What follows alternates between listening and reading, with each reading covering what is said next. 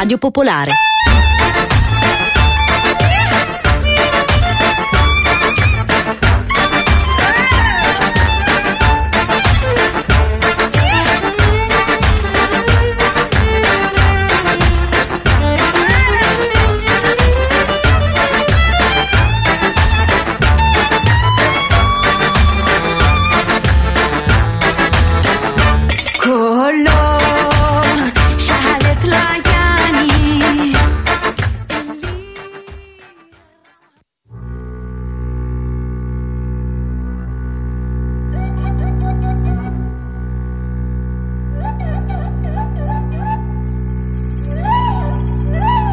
Considera l'armadillo.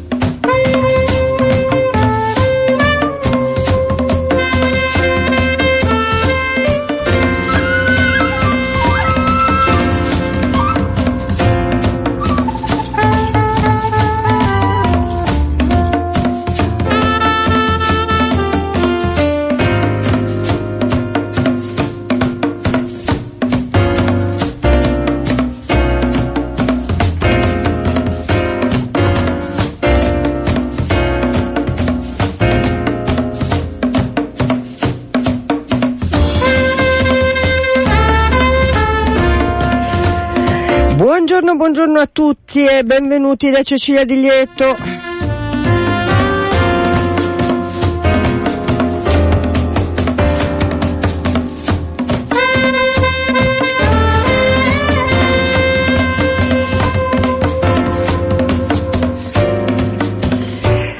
Riprende la settimana di Considera l'armadillo, noi e altri animali. Ve lo ricordo come sempre che nel nuovo palinsesto la trasmissione va in onda dal martedì al venerdì dalle 14 alle 15.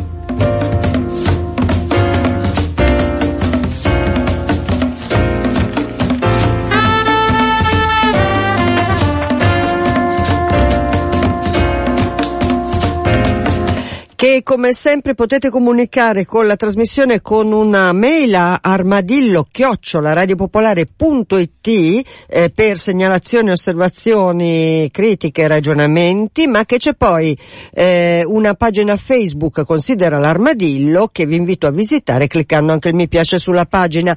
Durante la trasmissione potete mandare sms al 331 62 14 013 oppure mail a diretta@popolarenetwork.it.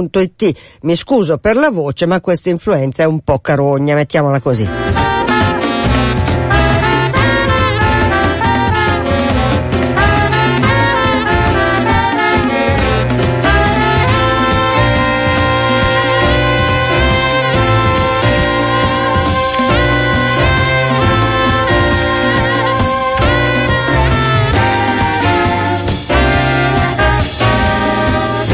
Era da un po' di tempo che volevo parlarvene, ma insomma ci sono state una serie di questioni logistiche che hanno fatto slittare questo appuntamento, ma sono felicissima di essere riuscita oggi ad avere l'ospite che abbiamo, mi verrebbe da dire il popò di ospite che abbiamo. Buongiorno dottoressa Laura Gribaldo. Buongiorno. Grazie. Un tono così importante. Ma per gli armadilli direi proprio di sì. Mettiamo così. Senta, dicevo che era un po' che dovevamo toccare l'argomento, perché lo spunto per cui l'ho invitata è una mostra che si è aperta a fine settembre, per l'esattezza il 21 di settembre al Museo Nazionale di Scienze e Tecnologia, quella di Milano, ed è una mostra che mette insieme a confronto e in relazione, diciamo così, degli scienziati con degli artisti su un tema preciso. Ce lo vuol dire lei qual è il tema, dottoressa? Sì, abbiamo scelto insieme con gli artisti di elaborare il tema dell'equità. In realtà il termine inglese fairness si può modulare secondo più significati, forse un po' più ampio del termine equità, significa anche gentilezza, ha delle sfumature diciamo anche un po' più gentili, però diciamo il tema è quello dell'equità, declinato in tanti settori. Quindi nella mostra abbiamo trattato il problema dell'immigrazione, il problema dell'ambiente, della protezione degli animali, che è quello che mi riguarda più da vicino, insomma diverse tematiche in cui insomma è importante valutare il concetto di equità. Certo. E l'abbiamo fatto perché l'equità è uno dei pilastri della Commissione Europea, delle istituzioni europee, dei prossimi programmi futuri. Ecco, vi faccia solo dire che questa mostra, che è appunto stata inaugurata il 22 di settembre, è ancora visitabile fino al 22 di ottobre, quindi insomma siamo arrivati un po' in ritardo, ma ci siamo arrivati, mettiamola così. Allora, senta, dottoressa Gribaldo, vuole presentarsi da sola? Sì, molto brevemente. Io sono un medico di formazione, che però si è sempre dedicata alla ricerca, e fin dagli inizi della mia carriera ho avuto la fortuna di lavorare all'interno del Centro Comune di Ricerca, che è una delle direzioni generali della Commissione Europea, e mi sono da subito occupata di protezione animale perché sono stata chiamata a costruire i primi laboratori di ricerca in vitro qui al JRC, perché il Centro Comune di Ricerca era soprattutto orientato verso tematiche ambientali, quindi c'erano laboratori e strumentazione e persone esperte per quanto riguarda il rilevamento della contaminazione ambientale, le analisi chimiche dell'aria, dell'acqua, ma 25 anni fa, quando ho cominciato, non c'era ancora niente o molto poco di ricerca biologica, e quindi ho iniziato proprio esattamente nel Centro Europeo per la validazione dei metodi alternativi, ecco. E lì mi sono occupata soprattutto anche di metodi in vitro per valutare la tossicità dei contaminanti ambientali.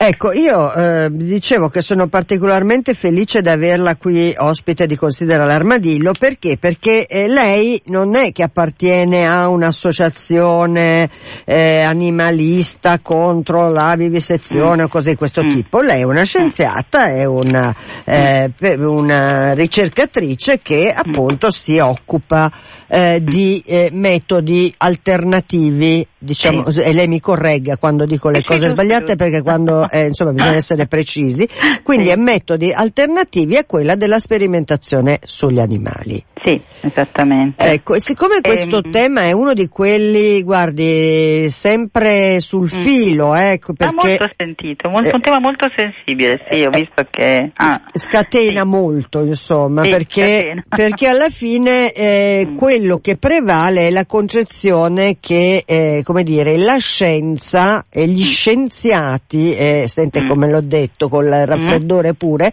e mettendo le virgolette, la scienza non può fare a meno di ciò. Allora, lei ci aiuti a capire se è proprio vero questo, o meglio, la sperimentazione sugli animali ha naturalmente un'origine antichissima, nel senso che ci aiuta un po' a fare questo percorso. Sì, allora questo tema ovviamente è un tema talmente complesso e talmente bello anche nella sua complessità, che ovviamente tocca tante discipline, se ne potrebbe parlare in senso filosofico, certo, no? Piuttosto che puramente etico-filosofico, e lì dovremmo toccare perché perché la nostra visione è una visione antropocentrica, perché comunque la salute umana viene prima della salute degli animali, ma non è il mio, diciamo, certo, non è questo contesto. Io mi limito a valutare qual è la situazione attuale, qual è la situazione della scienza, perché la scienza ha bisogno ancora in diversi settori degli animali, e che cosa facciamo soprattutto, cosa fa soprattutto la Commissione Europea e noi scienziati del Centro Comune di Ricerca, insieme a moltissimi altri ricercatori in tutta Europa. Allora, ad oggi la legislazione proprio, cioè le leggi che regolamentano la protezione, diciamo, della popolazione umana, diciamo, dei cittadini europei, per tutta una serie di prodotti che sono prodotti chimici e che toccano moltissimi ambiti della nostra vita, diciamo, dai prodotti che entrano nelle catene industriali della fabbricazione di moltissime cose, sì, ai metalli pesanti che possono essere presenti nell'acqua, ai prodotti che utilizziamo, i cosmetici, no? Che molte di noi donne usano, certo, ai prodotti per la casa, certo. Cioè, diciamo che se noi pensiamo alla giornata media di un cittadino europeo, durante l'arco di tutta la giornata entriamo a contatto con un numero X di prodotti, sì. Questi prodotti non possono essere venduti, messi sul mercato e utilizzati se non vengono prima testati per la loro eventuale tossicità, pericolosità, perché sì, voglio dire, potremmo utilizzare dei prodotti cosmetici che ci rovinano o comunque, cioè, penetrano nella nostra pelle, possono causarci degli effetti collaterali, così come le sostanze chimiche che respiriamo, con cui possiamo venire a contatto. Sì. Quindi la legislazione, che è una legislazione, grazie a Dio, protettiva rispetto alla legislazione americana o di altri continenti, diciamolo sempre che l'Europa comunque sia il continente in cui alla fine si fa comunque di più, si esercita di più la protezione nei confronti dei cittadini anche in questo senso, sì. Quindi la legislazione prescrive che queste sostanze debbano essere testate. Ad oggi, fino a, diciamo, 20 anni fa, quando è entrata anche un po' prima in vigore la prima direttiva della Commissione, questi prodotti venivano testati sugli animali.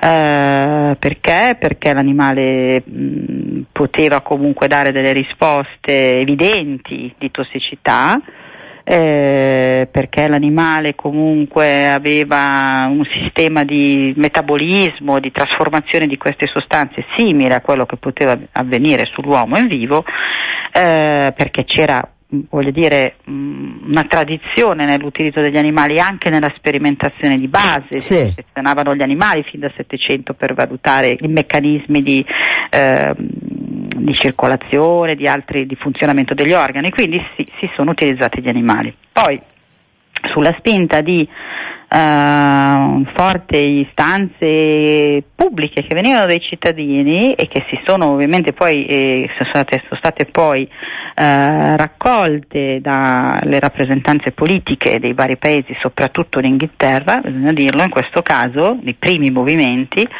a queste istanze animaliste, diciamo, di maggior protezione verso l'uso degli animali nella sperimentazione sono diventate poi praticamente una direttiva comunitaria della Commissione Europea, sì, che si è presa carico di queste istanze, ha detto ok, i cittadini in grande parte, c'è una forza propulsiva che vuole questo tipo di regolamentazione, ok, il Parlamento Europeo ha lavorato su questo ed è nata la prima direttiva. Questa direttiva è stata poi implementata dai vari stati membri, chi più chi meno, diciamo.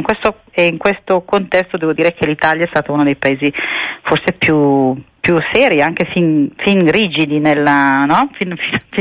Sì. Diciamo più realisti del re, ma comunque insomma è stato uno dei paesi che ha molto seriamente implementato la direttiva, e per coordinare questo lavoro sulla direttiva europea, per promuovere, dare spinta, sviluppare metodi nuovi, è nato nei primi anni 90 il centro, il servizio presso cui ho lavorato e lavoro tutt'oggi, certo, che si è occupato proprio di raccogliere gli esperti. All'inizio non erano molti, i ricercatori europei, tossicologi, che usavano metodi in vitro, cioè basati sulle cellule. Sì. Piano piano questa comunità scientifica poi negli anni si è molto molto allargata e oggi ovviamente non c'è confronto rispetto al numero di scienziati che usano questi metodi e ai passi in avanti che sono stati fatti, per esempio, per dirla, i cosmetici non vengono più testati sugli animali, perché certo, lì c'è stata proprio da parte della Commissione un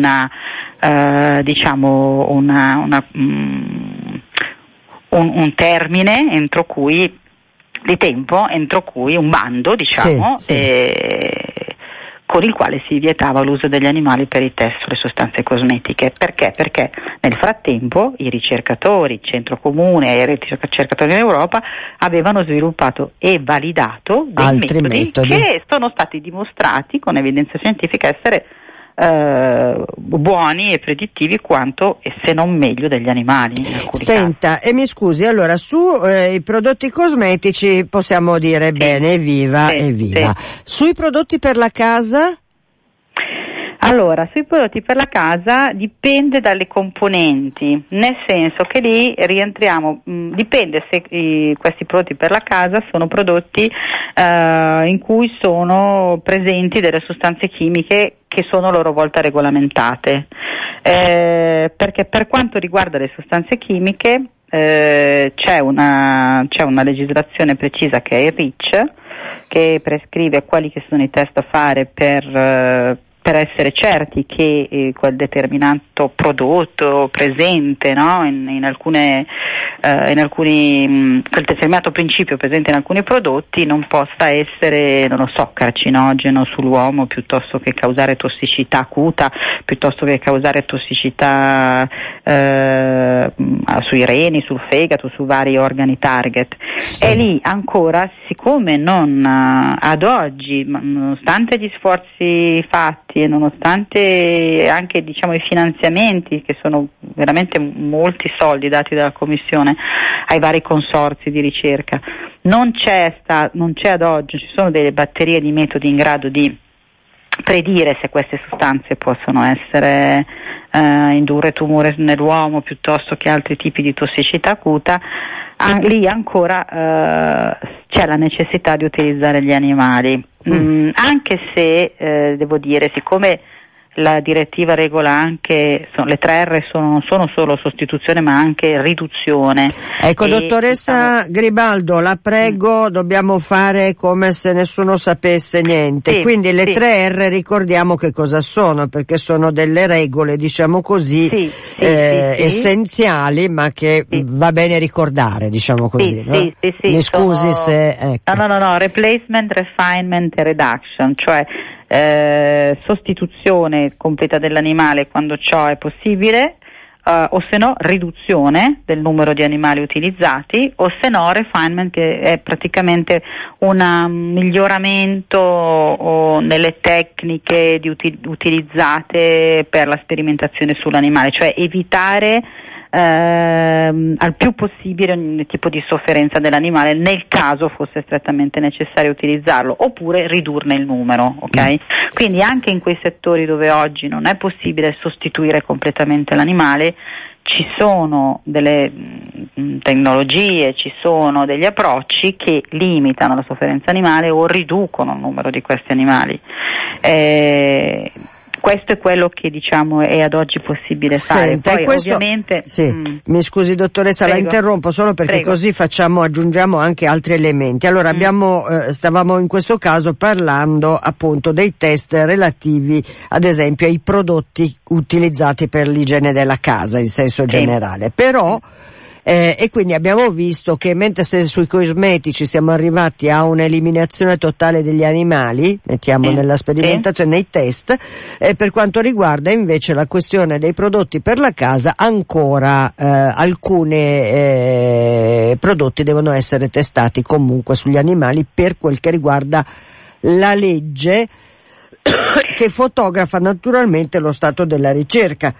Sì, o è indietro, perché... mi scusi, o è indietro rispetto alla ricerca. Sì, ma anche perché, questo è importante dirlo, nell'ambito dei cosmetici è stato possibile sostituire gli animali perché il cosmetico, la via di esposizione al cosmetico è diciamo puramente dermatologica, sì, cioè noi entriamo non entra nel corpo attraverso, esatto, gli altri, pelle, okay. Sì. Non abbiamo inalazione, non abbiamo una via di esposizione orale, cioè non entra in circolo a livello sistemico, perché è lì che si fa complessa la faccenda, è lì che comincia a diventare molto molto difficile trovare dei metodi che in vitro possano, diciamo, ricostruire ciò che avviene a livello sistemico. Senta, e poi ci torniamo magari su questo aspetto, e invece poi andiamo all'altro grosso tema, che è quello relativo a strettamente gli aspetti farmacologici e la sperimentazione in realtà sugli animali, che avviene non solo a livello chimico, giusto? Giusto. Allora, diciamo che rispetto alla prima direttiva, quella dell'86, la 609, la nuova direttiva, questa del 2010, la 63, che ha appunto rivisto la direttiva precedente, oggi nella direttiva si danno delle raccomandazioni agli Stati membri di ampliare l'ambito di utilizzo dei metodi in vitro non solo nell'ambito regolatorio, come era nella precedente, in cui cioè i metodi venivano utilizzati per cercando di sostituire l'animale nei test appunto cosmetici o delle sostanze chimiche o oggi invece si promuove, la nuova direttiva promuove l'utilizzo di questi metodi anche nell'ambito della ricerca di base, perché in realtà è proprio lì dove il maggior numero di animali viene utilizzato, più che nella tossicologia regolatoria. Allora aspettimi, quindi, dottoressa, mi aiuti, perché io ho bisogno proprio di parlare facile, sì, perché sennò poi dopo... Sì. Allora, lei mi sta dicendo che allora sulla cosmesi abbiamo capito, diciamo l'abbiamo messa via, almeno per quel che riguarda l'Europa, naturalmente questa è una normativa europea, quindi se uno compra prodotti americani, ad esempio, la normativa è d'altro genere, quindi insomma... Va bene. Per quel che stiamo parlando naturalmente in questo caso di Europa.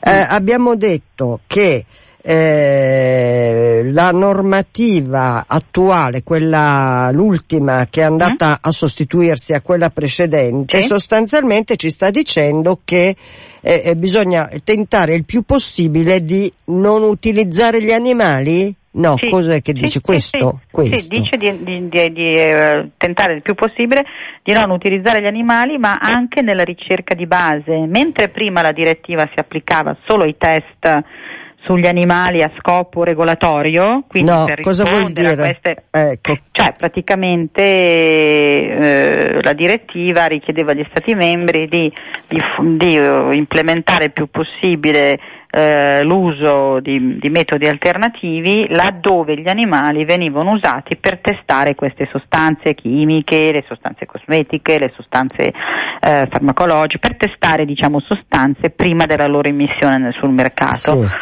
La direttiva rivista, l'ultima, praticamente raccomanda agli Stati membri invece di promuovere questi metodi alternativi, quindi cercare di sostituire l'animale anche nella ricerca di base, cioè ad esempio tutti quei lavori in cui si studiano per esempio i meccanismi dell'Alzheimer piuttosto che i meccanismi diciamo di malattia dell'uomo, dove viene usato il maggior numero di animali in realtà, certo, e dove vengono usati per questo, ad esempio noi sappiamo benissimo che per quel che riguarda ad esempio la ricerca sul cancro, faccio un esempio macroscopico, diciamo così, l'utilizzo di appunto animali è straordinariamente alto, nel senso che viene indotto il cancro nei topi piuttosto che e poi via via anche nelle specie più evolute, diciamo così. E lì il percorso continua, in sostanza. Certo. E adesso dobbiamo noi, come Centro Comune di Ricerca, insieme con i ricercatori in Europa, la comunità scientifica che si occupa di queste tematiche, quindi patologie umane, no? Ricerca di base su queste patologie, dovremmo cercare di coordinarci in modo da fare informazione su quali sono i metodi che si possono utilizzare in questo ambito di ricerca, standardizzare i metodi perché siano sempre più riproducibili. E c'è tutto un lavoro da fare di informazione, ma anche di coordinamento a questo livello, magari finanziare degli studi specifici su questo, perché si è visto per esempio che usare gli animali per esempio per sviluppare dei farmaci contro l'Alzheimer piuttosto che nell'asma non è assolutamente vantaggioso, anzi è proprio nelle fasi di studio preclinico sull'animale dove vengono, dove questi studi falliscono, perché ovviamente ci sono delle differenze enormi fra specie, quindi fra noi e un ratto, fra noi e un cane, fra noi e quindi motivo di più che bisogna spingere affinché questi test preclinici sull'animale nello sviluppo dei farmaci contro queste grandi malattie come l'Alzheimer, il Parkinson, eccetera, venga fatto magari con degli studi in vitro che riproducano i meccanismi di malattia meglio di quanto non li riproduca l'animale. Quindi in sostanza, detto, lo dico io, non lo dice lei, diciamo che rispetto ad alcune patologie o alcune malattie, io poi uso così le parole in questo modo, l'utilizzo di animali è più legato a una forma di tradizione, uso le sue parole perché lei parlava a un certo punto di tradizione dell'utilizzo degli animali nella sperimentazione, e piuttosto che della reale efficacia. Nel senso che appunto se parliamo di Alzheimer o di Parkinson, dove parliamo di sistema nervoso, di malattie che vanno a intaccare le funzioni del cervello piuttosto che il sistema nervoso, probabilmente il sistema di comunicazione del neurone vale anche nel topo, ma magari il sistema del cervello umano è un po' diverso da quello. Detta un po' maccaronica, ma è così. Oggi poi ci sono a disposizione cellule staminali, cellule, tessuti umani che ovviamente rispecchiano molto meglio quello che succede nell'uomo, no? Quindi proprio l'obiettivo sarebbe quello di diffondere sempre di più, promuovere l'uso di cellule staminali, l'uso di tessuti umani, magari attraverso delle banche nazionali di tessuti che si coordinano, insomma. Questa è un po', la visione del futuro, perché è più efficace da una parte nello sviluppare terapie ottimali per curare queste malattie, perché viene fatto su campioni umani, e dall'altra parte ovviamente sostituisce gli animali, riduce enormemente l'uso degli animali nella sperimentazione. E anche della sofferenza animale, perché insomma non è che si può far finta che quello non ci sia, voglio dire, a chi piace fare questo gioco, diciamo che non è non mi sembra corretto. No. Senta dottoressa Laura Gribaldo, io la prego di avere un minuto di pazienza, nel senso che ho uno stacco pubblicitario che dura appunto un minuto, se non le spiace lo mandiamo e poi torniamo, perché io ho un sacco di cose da chiederle ancora. Va bene, voglio approfittare di lei il più possibile. Allora andiamo con la pubblicità, torniamo subito dopo.